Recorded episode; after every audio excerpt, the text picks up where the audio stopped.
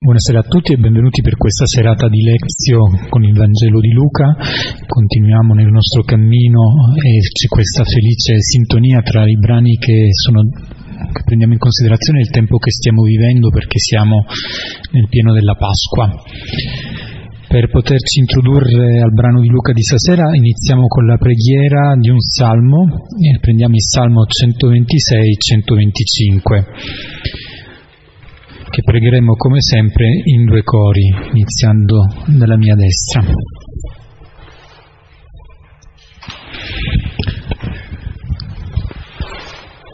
Ci mettiamo alla presenza del Signore nel nome del Padre, del Figlio e dello Spirito Santo. Quando il Signore ricondusse i prigionieri di Sion, ci sembrava di sognare. Allora la nostra bocca si aprì al sorriso, la nostra lingua si sciolse in canti di gioia.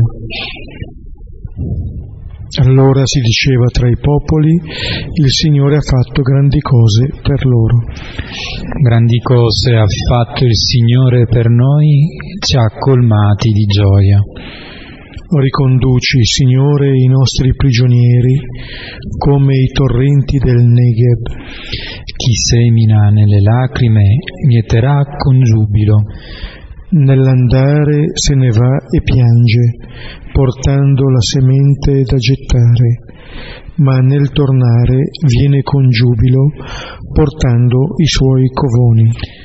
Gloria al Padre, al Figlio e allo Spirito Santo come era nel principio e ora e sempre, nei secoli dei secoli. Amen. Questo salmo breve è uno dei salmi delle ascensioni, uno di quegli salmi che venivano usati proprio nel pellegrinaggio verso la città santa.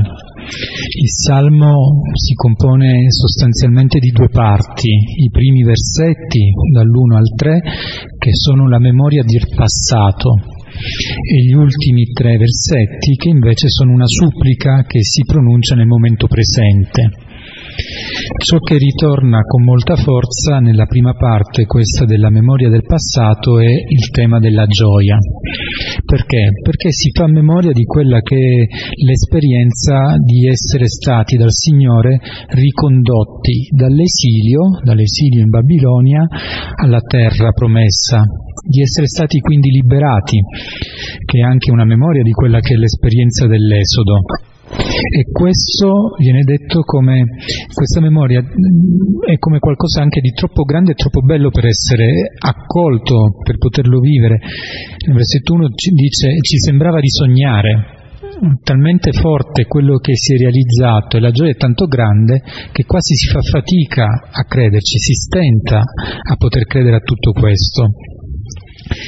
Ed è una gioia che apre la bocca al sorriso, è qualcosa che diventa concreto, che diventa visibile, non è soltanto qualcosa che si vive nell'intimo, ma che si traduce anche nelle espressioni del volto, quindi che prende carne. Tanto che Uh, il grido di riconoscimento che questo che ha fatto il Signore è una cosa grande non è soltanto del popolo di Israele, ma anche degli altri popoli. Ci troviamo di fronte ad un evento la cui grandezza non sfugge a nessuno, che viene riconosciuto anche da chi è lontano. Il Signore ha fatto grandi cose e ci ha colmato di gioia.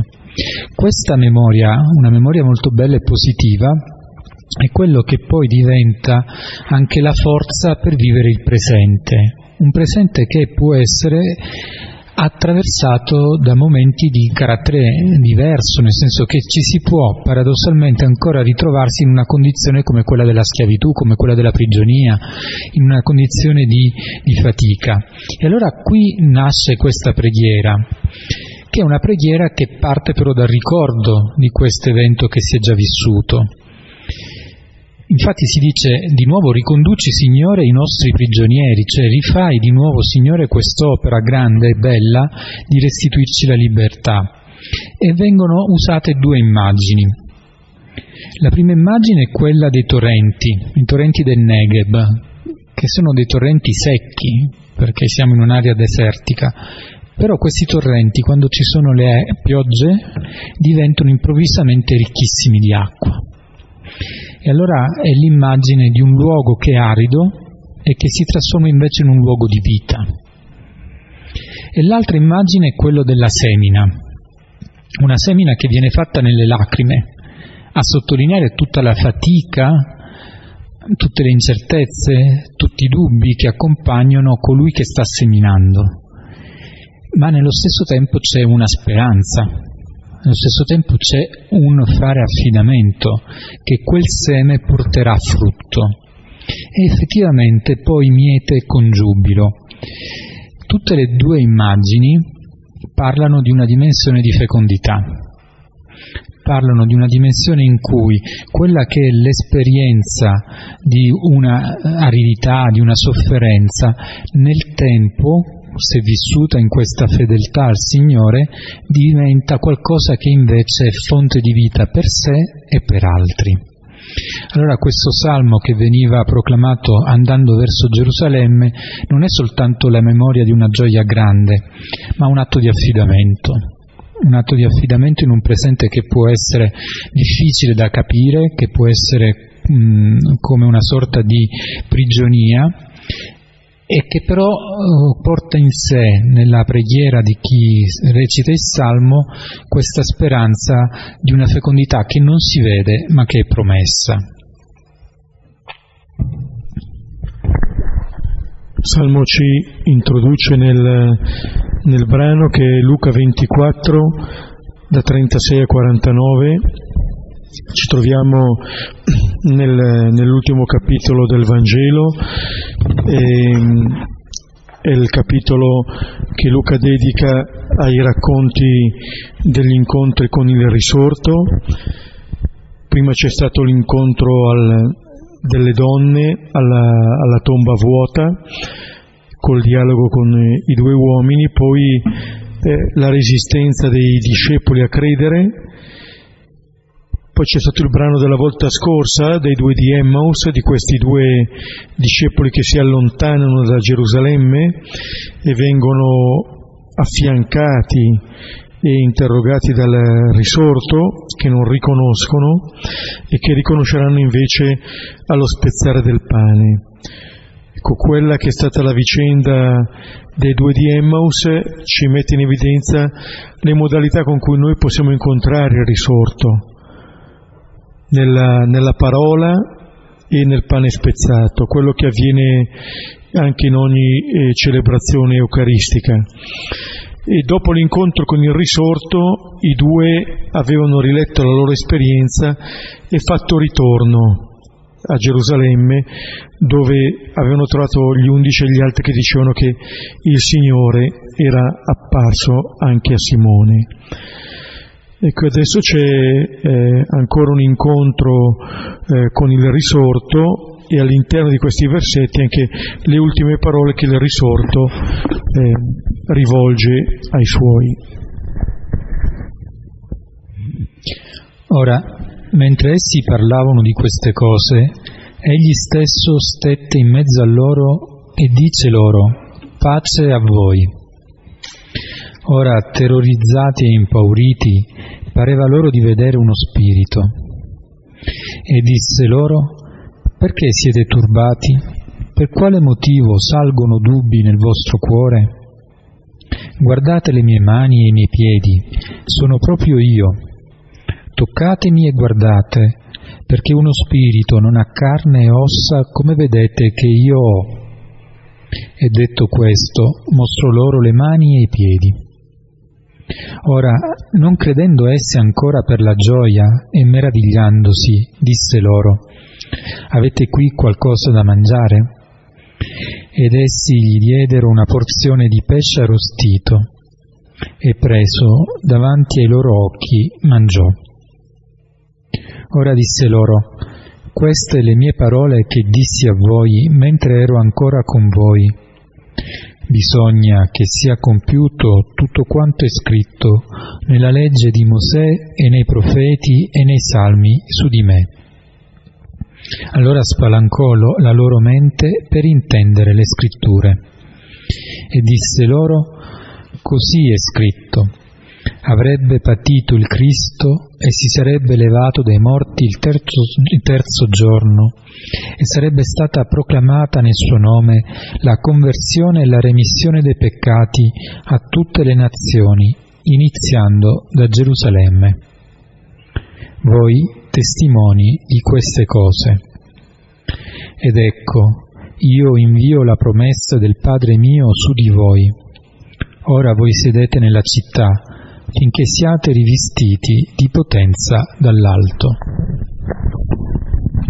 Ecco, questo il brano, in particolare nella prima parte, richiama quasi il brano di Giovanni 20 che abbiamo ascoltato nella domenica in Albis e sembra che con questo brano Luca voglia aiutare il lettore a, a chiedersi come incontriamo il risorto, come possiamo fare esperienza del risorto, come riconosciamo, come possiamo riconoscere il risorto presente nella nostra vita. E fondamentalmente eh, i segni sono due, la parola e il pane, e qui in, questa, um, in questo brano eh, che abbiamo appena ascoltato, due sono i momenti principali. Il primo, quello dell'apparizione ai discepoli e la sottolineatura della realtà del corpo di Gesù, del corpo del risorto, e poi l'apertura eh, dell'intelligenza a comprendere le scritture e quindi il mandato e la promessa che renderà possibile l'adempimento di questo mandato. È un brano in cui eh, colui che parla agisce solamente il risorto, i discepoli fanno solamente l'azione di offrirgli eh, la porzione di pesce arrostito e eh, però dei discepoli verranno messi in evidenza eh, alcuni sentimenti. Alcuni vengono descritti dall'Evangelista, alcuni li descrive direttamente Gesù e sono tutti sentimenti che sottolineano, pur nella loro diversità, eh, la difficoltà a credere nel risorto. Eh, la, la, fede in Gesù risorto non è qualcosa che avviene a livello immediato, che si imponga. Richiede un cammino di fede, il brano già del, dei due di Emos che abbiamo visto la volta scorsa ce ne rendeva appunto consapevoli. Ecco allora adesso vediamo un po' nei vari versetti il modo con cui il risorto si rende presente e anche i criteri che offre per il riconoscimento nella vita dei suoi discepoli. Versetti 36 e 37. Ora, mentre essi parlavano di queste cose, egli stesso stette in mezzo a loro e dice loro, pace a voi. Ora, terrorizzati e impauriti, pareva loro di vedere uno spirito. Ecco, ci troviamo eh, dove avevamo lasciato i due di Emmaus, tornati a Gerusalemme, si erano riuniti agli altri, avevano ascoltato che il Signore era stato incontrato anche da Pietro, loro stessi avevano narrato dell'incontro lungo la strada di Emmaus e il riconoscimento allo spezzare il pane. Ecco, gli incontri che Luca narra e anche gli altri evangelisti narrano del risorto avvengono con le persone che avevano già una storia con il risorto. Cioè il Signore va a incontrare di nuovo coloro con i quali aveva già costruito una sua storia. Pietro lo dirà eh, che in casa di Cornelio no? Gesù è apparso, Gesù risorto ha, eh, ha mangiato, è venuto con loro, con noi. Non è andato a imporre, tra virgolette, la propria risurrezione a Caifa o a chi lo aveva condannato. Così come ai suoi non impone questo. L'avevamo visto bene anche con i due di Emmaus. Gesù non si fa riconoscere solamente alla fine lo riconoscono. È uno sconosciuto che interroga, che chiede della situazione. E mentre parlano di queste cose, cioè che di aver incontrato il risorto, stanno parlando di questo, ecco che Gesù sta in mezzo a loro e dice pace a voi. Ehm, ora eh, sembra che questa venuta di Gesù, anzi questo stare in mezzo di Gesù, sia la conferma eh, definitiva del suo essere risorto. Il suo porsi in mezzo è, è, il, è la posizione che il Signore è chiamato ad avere nella sua comunità, al centro. Si pone al centro così come aveva posto al centro anche il bambino che aveva abbracciato. Questi sono chiamati ad essere al centro della comunità, oppure come nel cenacolo aveva detto io sto in mezzo a voi come colui che serve, al capitolo 22, al versetto 27. Ecco, Gesù è in mezzo ai suoi e dice pace a voi. Gesù porta in dono questa pace ai suoi, a voi e quella pace che già eh, gli angeli avevano cantato sulla grotta di Betlemme, e quella pace che Gerusalemme invece eh, non aveva accettato nelle sue condizioni, al capitolo 19, al versetto 42. Eh, Gesù aveva appunto chiamato a conversione la sua città, la città di Gerusalemme se avessi compreso anche tu in questo giorno la via della pace, ma ormai è stata nascosta ai tuoi occhi. Ecco, qui Gesù porta in dono definitivo eh, questa pace, eppure la reazione che eh, hanno i discepoli è una reazione che ci sorprende. Sono terrorizzati e impauriti pensano di vedere uno spirito. Hanno incontrato il risorto, hanno incontrato le persone che a loro volta hanno incontrato il risorto, hanno appena detto davvero il Signore risorto ed è apparso Simone e adesso sono terrorizzati e impauriti, come le donne spaventate alla tomba vuota. Questo ci dice che l'incontro con il risorto non è qualcosa che avvenga in un attimo, un'apparizione che ci converte quasi come fosse un colpo di bacchetta magica, ma siamo continuamente visitati da questo risorto.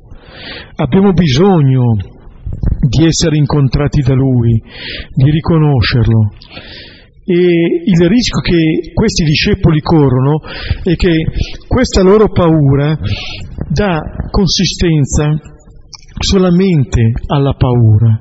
Il Signore è uno spirito, come un fantasma, qualcuno che non ha consistenza.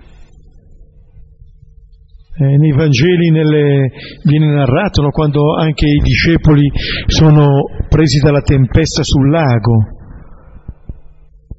e quando vedono Gesù per loro è un fantasma, cioè sono talmente risucchiati subito dalla loro paura che questa loro paura non gli fa vedere altro. Possiamo anche aver incontrato il risorto, ma queste paure faticano a lasciare la presa che siamo noi. E allora eh, quello che Gesù proclama, questa pace, davvero deve entrare dentro di noi e solamente lasciandoci visitare da questa pace, da questo risorto dentro di noi, che sarà definitivamente sconfitta la paura. Ma questo appunto richiede incontri ripetuti, eh, così come stiamo vedendo, abbiamo visto anche nel Vangelo di Giovanni domenica, eh, la sera di quel giorno, otto giorni dopo, in ogni Eucaristia noi facciamo esperienza del pane spezzato noi incontriamo sempre appunto il Signore risorto dentro la nostra vita. E allora eh, questo incontro con il Signore davvero può diventare un punto di riferimento per poterlo riconoscerlo presente e vivente anche nelle nostre giornate.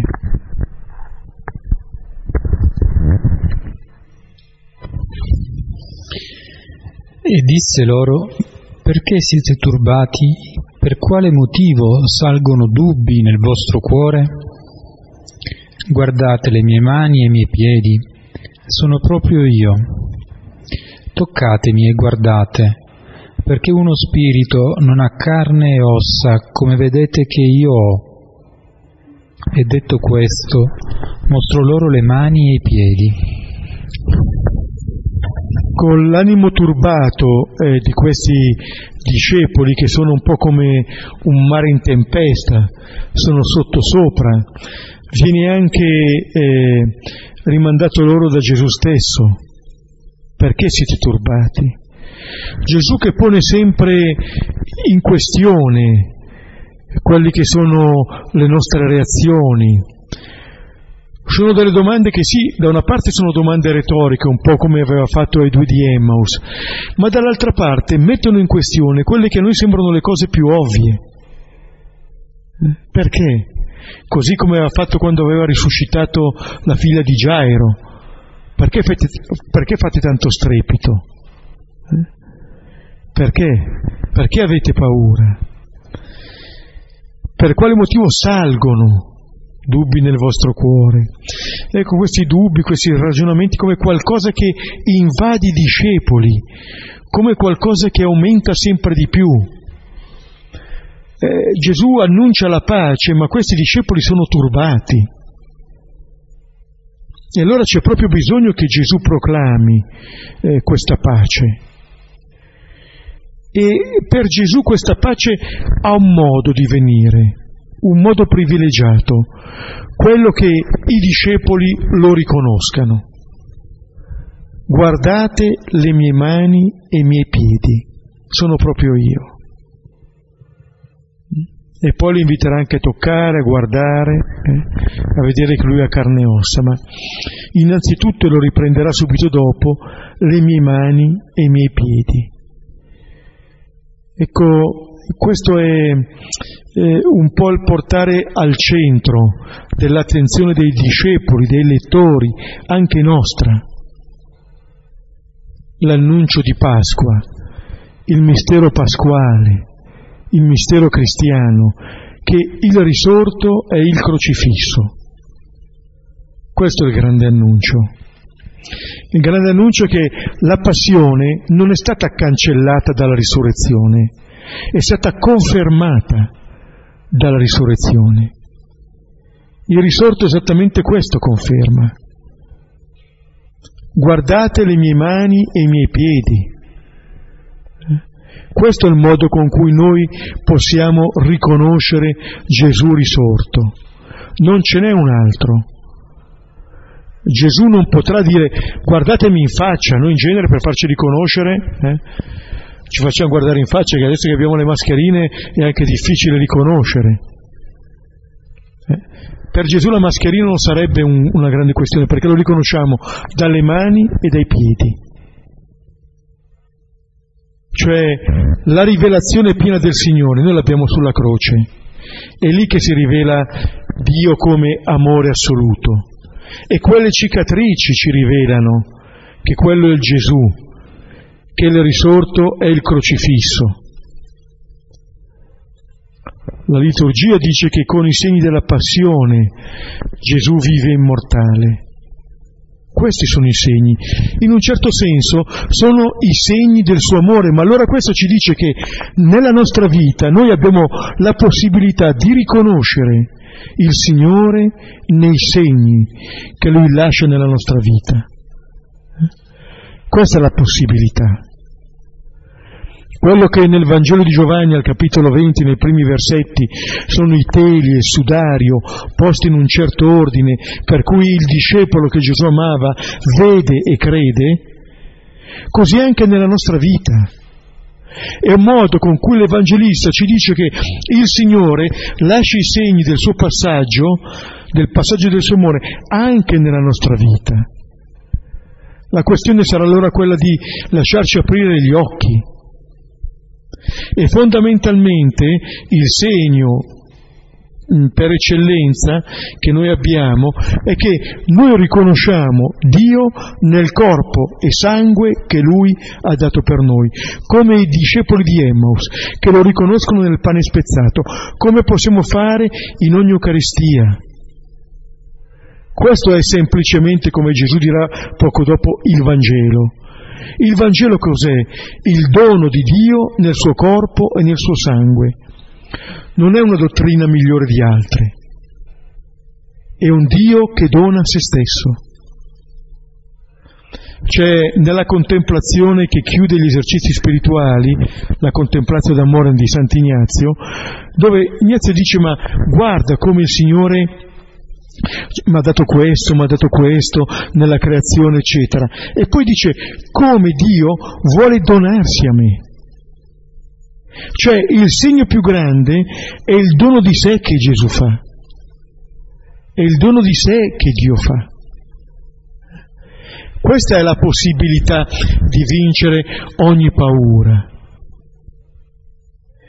È la rivelazione di questo amore che ci fa vincere la paura, non altro, non altro. Noi ne facciamo esperienza anche nelle relazioni quotidiane, che ci muoviamo senza paura quando ci sentiamo accolti, quando non dobbiamo dimostrare niente a nessuno. Ecco, Gesù fa vivere i suoi in forma eh, direi massima, questa esperienza, pienamente accolti. E, e questi, eh, queste mani, questi piedi recano questi segni che rivelano l'identità di Gesù. È un po' il segno privilegiato, il segno dei chiodi, il segno della croce con l'annuncio di Pasqua è esattamente questo, che la vita donata ha vinto la morte, eh? che chi vive come Gesù ha vinto la morte, eh? che chi si dona in maniera gratuita pienamente, come ha fatto la donna di Betania col profumo, ha vinto la morte, è Vangelo, anche quello. Sant'Agostino dirà che mostrando ai suoi ai suoi discepoli le sue cicatrici, Gesù ha curato le ferite dei loro cuori. Pietro dirà, dalle sue piaghe siamo stati guariti. Quella rivelazione di Gesù eh, guarisce le nostre malattie.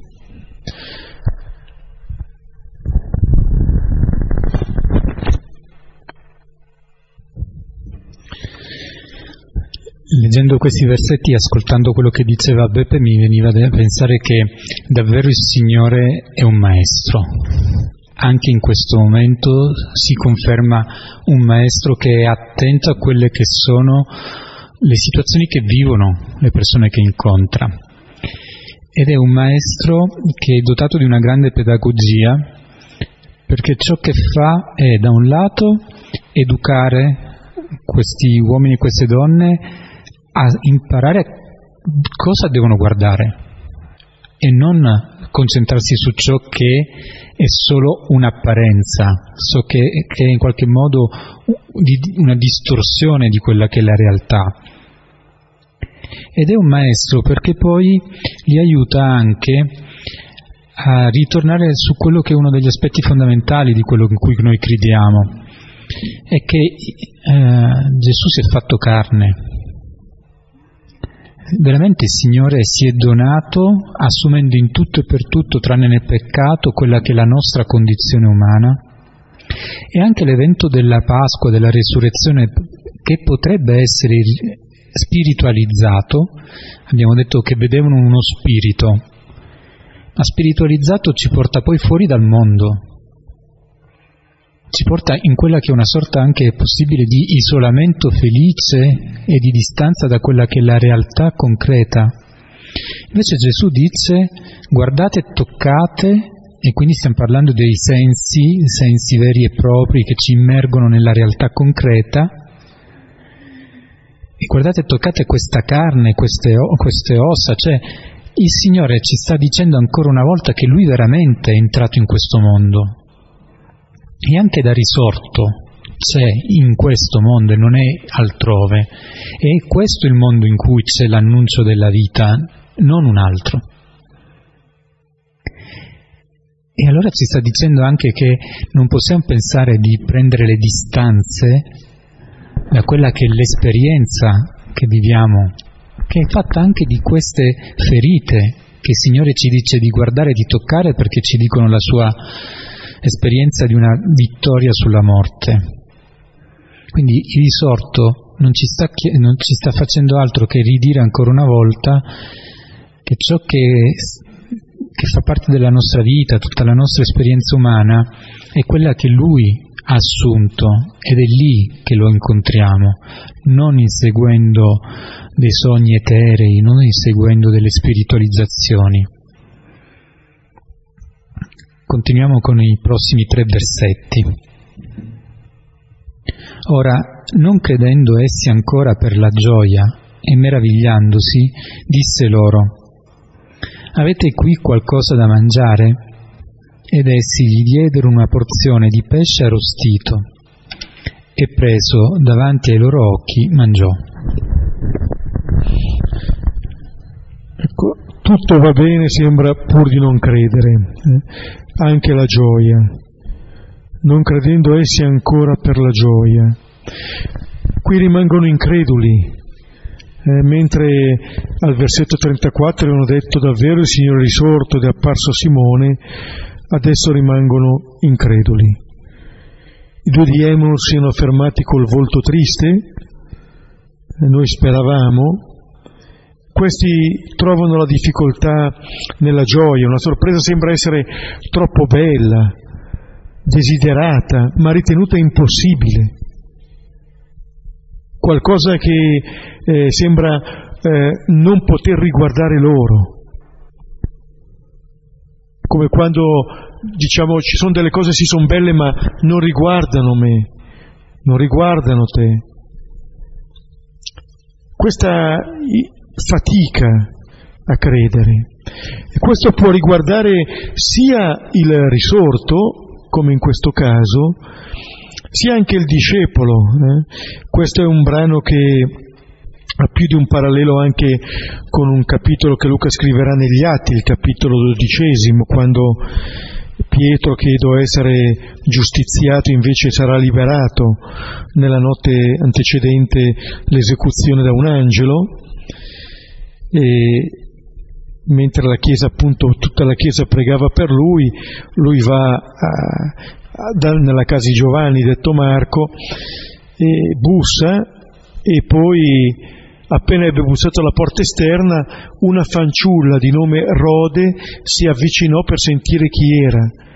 Riconosciuta la voce di Pietro, per la gioia non aprì la porta, ma corse ad annunziare che fuori c'era Pietro. Tu vaneggi, le dissero, e così via. È Pietro che continua a bussare.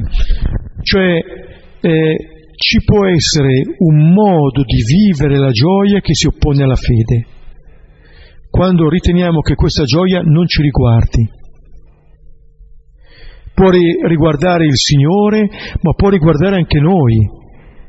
La fatica di eh, accogliere il Signore, ma la fatica anche di accogliere la novità del risorto, ma la novità anche dell'altro l'altro non è più quello che noi ci attendavamo. Pregavamo per Pietro, però quasi una preghiera che non so perché pregassero. Ma quando la preghiera viene esaudita e Pietro viene liberato, allora facciamo fatica a credere. Una per la gioia non apre, l'altra si sente dire appunto tu vaneggi come le donne al sepolcro, quando portano l'annuncio ai discepoli e fanno fatica. Eh? E Gesù con infinita pazienza eh, cerca appunto di rendere eh, consapevoli i suoi discepoli che quello che stanno vedendo è realtà. Abbiamo pregato giustamente col Salmo 126. Quando il Signore condusse i prigionieri di Sion ci sembrava di sognare. Ma è una cosa vera quella che è successa. Sembra un sogno, ma è la realtà.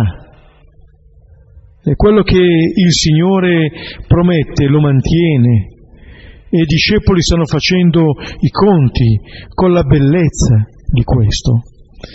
E allora chiede se hanno qualcosa da mangiare, come dire, è il modo con cui Gesù eh, ormai fa parte della cerchia dei vivi, ma qui è un vivente per sempre.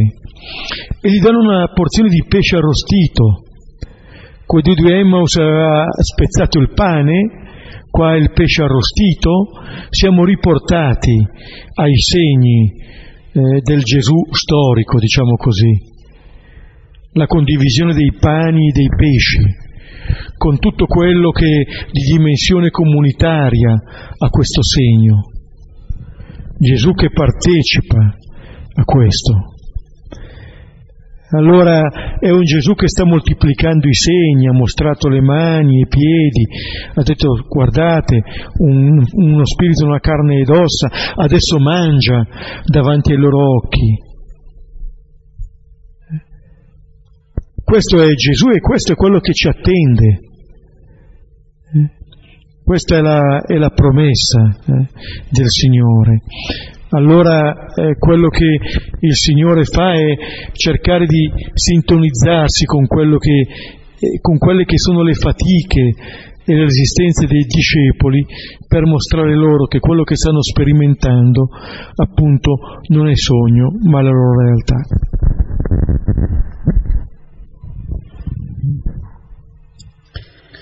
E ora disse loro, queste le mie parole che dissi a voi mentre ero ancora con voi. Bisogna che sia compiuto tutto quanto è scritto nella legge di Mosè e nei profeti e nei salmi su di me. Allora spalancò la loro mente per intendere le scritture. Ecco, qui comincia l'ultimo discorso di Gesù ai suoi nel, nel Vangelo di Luca e se notiamo non è un discorso nuovo. Questa è la grandezza di questo discorso, che non è un discorso nuovo. Gesù non ha una cose nuove, ma dice queste le mie parole che dissi a voi. Gesù ripete eh, quelle parole, cioè ripete l'insegnamento già trasmesso. C'è una continuità tra queste parole del risorto e quelle di Gesù. E c'è una continuità tra le parole di Gesù e le parole del Primo Testamento. È cambiata la sua presenza, ma non, non cambiano le sue parole. E dice ai suoi di ricordare, queste le mie parole che dissi a voi, eh, non siamo lontani da quello che avevano ascoltato le donne al sepolcro. Ricordatevi come vi parlò quando ero ancora in Galilea. Ricordatevi. C'è, c'è una sintesi, eh? il figlio dell'uomo sarebbe stato consegnato in mano ai peccatori, fosse crocifisso il terzo giorno risuscitare. Questo è il mistero di Gesù, questo è il Vangelo. È come se tutte le scritture si condensassero in questo punto. Questo è, eh, ma è anche eh, il Vangelo per noi. Queste sono le parole. E bisogna, dice Gesù, che sia compiuto. Cioè quello che è accaduto a Gerusalemme è il compimento di tutta la scrittura. Il dono di se stesso che Gesù fa è il compimento di tutta la scrittura. Ogni promessa che Dio fa all'uomo trova in Gesù il suo sì, il suo compimento. Tutto quello che Dio ha promesso l'ha compiuto in Gesù. Mm? E dice tutto, tutto quanto è scritto nella legge di Mosè, nei profeti e nei salmi su di me. Non solo adesso la legge e i profeti, come ha detto ai due di Emmos, qui ci sono anche i salmi, ma Tutte queste cose parlano di Gesù. In questo modo Gesù ci offre anche il criterio con cui noi siamo chiamati a interpretare le scritture. Gesù il mistero di passione, morte e risurrezione di Gesù è la chiave con cui noi possiamo aprire le scritture. E se Edu di Emmaus aveva spalancato le scritture e poi si erano spalancati i loro occhi, qui si dice allora spalancò la loro mente per intendere le scritture. C'è bisogno che Gesù ci apra, trasformi il nostro modo di comprendere. Questa è la possibilità, come dire, eh, ed è una possibilità non solamente, diciamo, intellettuale. Eh. Abbiamo visto nei, con i due di Emmaus lenti tardi di cuore, e loro diranno non ci ardeva forse il cuore. Cioè la mente e il cuore dicono che la trasformazione vera, quella che ci fa aderire alla risurrezione di Gesù, è una trasformazione interiore, non è la visione di Gesù che ci fa trasformare, ma è l'accoglienza della parola di Gesù che ci rivela poi la sua presenza. Vedete allora, quello che noi celebriamo in ogni Eucaristia è il mistero, la parola e il pane. Tutte e due queste cose, tenute insieme, ci rivelano la grandezza di Gesù. E eh, tutto quanto è scritto il suo patire appunto e il suo risorgere. Allora eh, sapere ascoltare, eh, sapere affrontare eh, la parola della scrittura come una parola che ci rivela continuamente Gesù morto e risorto. Mm? Questa è la prima parte appunto del discorso, come vediamo una ripetizione.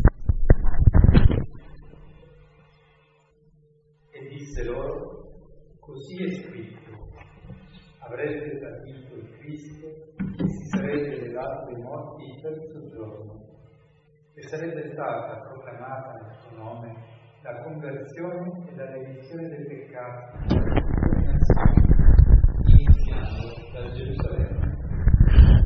Ecco di nuovo, vedete, Gesù insiste, così è scritto. Cos'è scritto in tutte le scritture?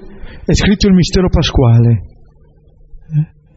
Gesù avrebbe patito e sarebbe risorto il terzo giorno.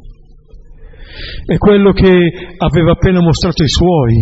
Le mani e i piedi dicono esattamente questo, che Gesù ha patito e Gesù è risorto. Quello che è scritto è davanti ai loro occhi, perché Gesù l'ha compiuto con la sua vita.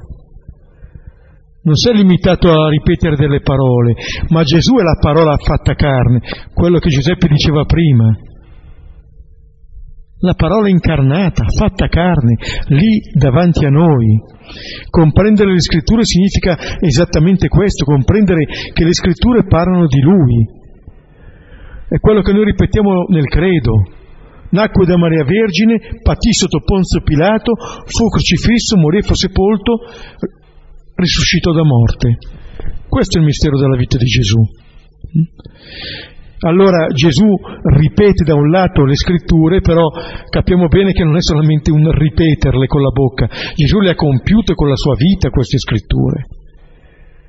Il pane spezzato dice esattamente questo. E aggiunge, fa parte del messaggio, fa parte del compimento delle scritture anche la conversione e la remissione dei peccati nel suo nome cioè nel suo nome, tramite la sua autorità, non altra autorità, tramite la sua parola, non un'altra parola, tramite la sua modalità, non un'altra modalità. Questo vuol dire che il risorto è il crocifisso. Incontrare Gesù risorto significa che colui che dobbiamo seguire è colui che è salito sulla croce non appunto per amore della sofferenza, ma per amore dei suoi, per amor nostro. Per questo Gesù è salito sulla croce. E la conversione, eh, il cambiamento di pensiero, che investe soprattutto l'immagine di Dio, I discepoli sono terrorizzati e spaventati perché ancora non si sono fidati completamente. Hanno ancora un'altra immagine di Dio dentro di loro. E Gesù eh, pian piano vincerà questa loro, questa loro resistenza.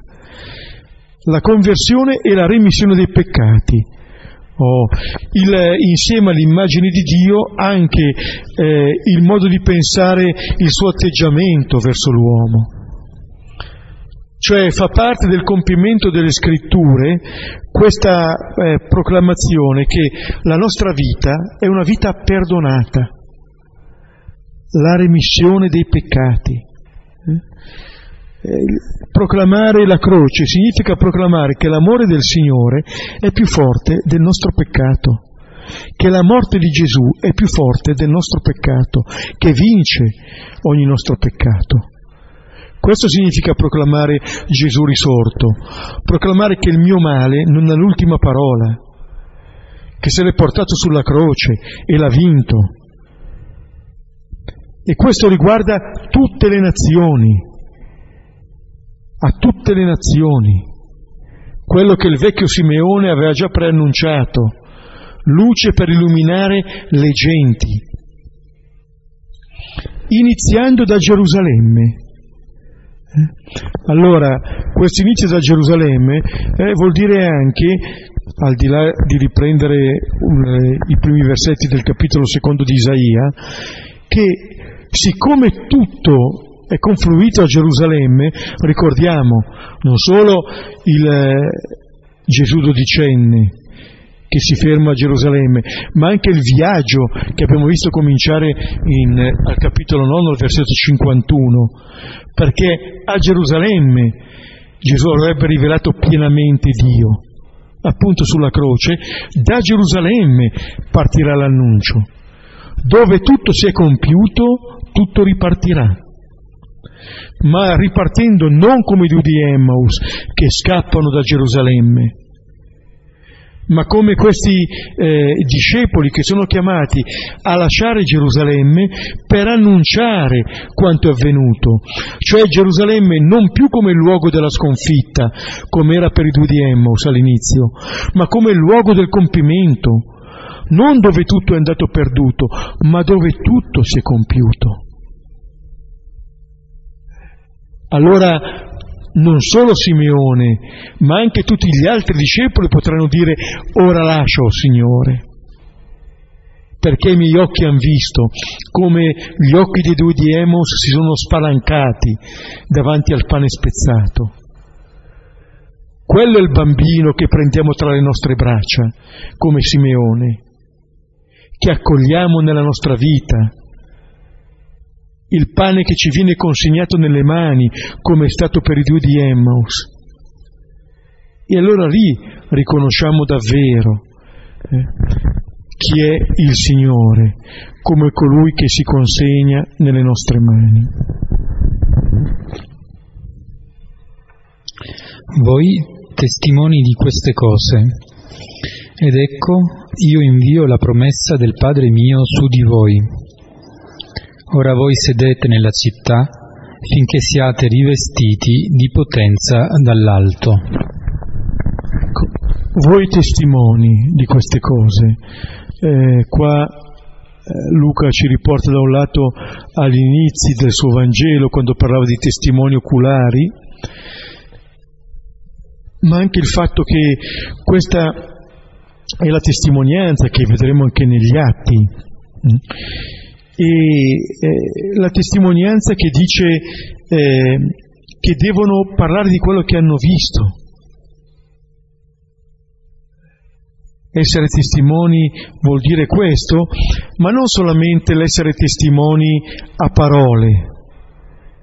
Il martire è esattamente colui che dà testimonianza all'amore del Signore con la sua stessa vita, che parla prima ancora con le sue parole, con la sua vita, e di queste cose, non di altro, di quello che Gesù ha appena detto. Voi, voi undici, in un certo senso voi che state facendo così fatica, voi che ponete tante resistenze, dalla paura, lo spavento, il turbamento, i dubbi, la stessa gioia, voi testimoni. Ed è eh, un compito in un certo senso che eh, è troppo grande per questi e lo sa bene anche Gesù, del resto sono trascorsi solo pochi giorni dalle fatiche di credere, ci sono lì anche due di Emmaus che hanno fatto fatica anche dopo, eppure sa Gesù che non saranno da soli. Eh? Infatti non ha fretta Gesù, non ha fretta di inviarli hm? e dice ora voi sedete nella città finché siate rivestiti di potenza dall'alto. Nessuna fretta, nessuna corsa. Sedersi e attendere. In un certo modo la missione comincia non con il fare, ma con il ricevere. Non con l'andare, ma con il sedersi. È un tornare un po' davvero a essere sempre discepoli ad accogliere questa potenza, la promessa del Padre mio su di voi, cioè lo Spirito. Perché è nello Spirito che l'evento di Gesù diventerà contemporaneo per ogni tempo e per ogni luogo. Non ci saranno cose da inventare, cose nuove sarà appunto la passione, morte e risurrezione di Gesù da annunciare. Ma per far questo, dice Gesù, i discepoli sono chiamati a sedersi, ad attendere, finché saranno rivestiti di potenza dall'alto. Come dire, eh, non viene da noi, non verrà da loro, viene dall'alto. E con questa grande fiducia che questa promessa si compirà sarà lo Spirito ad agire in noi. E questo ci libera anche da ansie eh? e invece ci aiuta a guardare all'essenziale che appunto come sempre l'incontro col Signore nella parola e nel pane incontrare il Signore appunto nell'Eucaristia.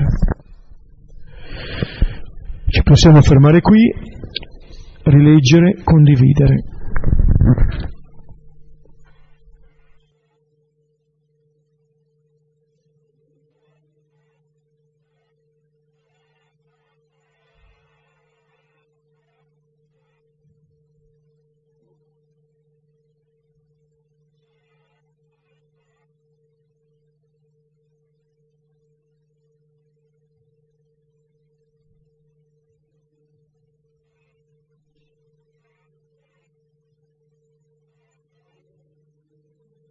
A me su questa ultima cosa di essere testimoni e mh, mm, ricevere la potenza dall'alto è venuto in mente eh, il Vangelo di Giovanni dove c'è un po' anche tutto il discorso sulla, su chi è il testimone, la testimonianza e mi è venuta in mente la figura di Giovanni Battista che testimonia che già subito all'inizio che Gesù è il figlio di Dio e che dice che lui deve diminuire e Gesù crescere. E mi veniva in mente che anche questa forse la missione che è affidata a ognuno di noi, no? prima di andare a annunciare, però questo restare vuol dire che forse devo diminuire io per far crescere lui.